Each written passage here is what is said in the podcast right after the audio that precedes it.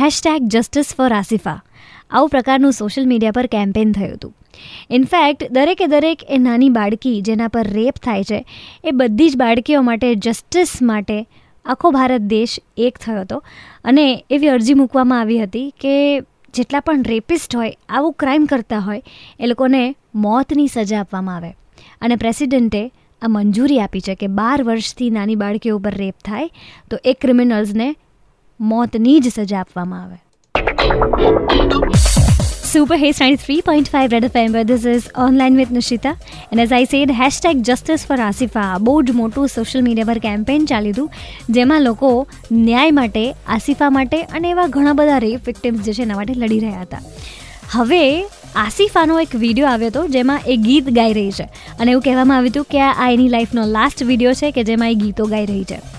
એ video એટલો બધો viral થયો હતો અને એટલા બધા લોકોએ એકબીજાને મોકલ્યો હતો. અને એ વિડીયોની હકીકત એ છે કે વીડિયો ફેક હતો.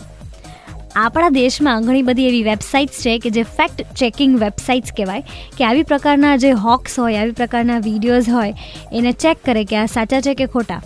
અને તમે બિલીવ નહીં કરો.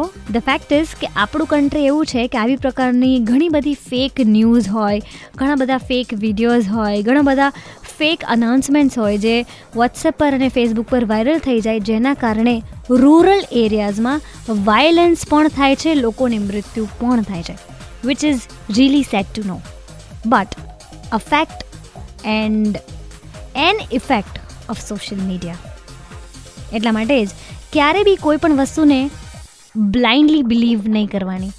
રેડ એફ પર ધીસ ઇઝ નિશિતા બજાતે રહો.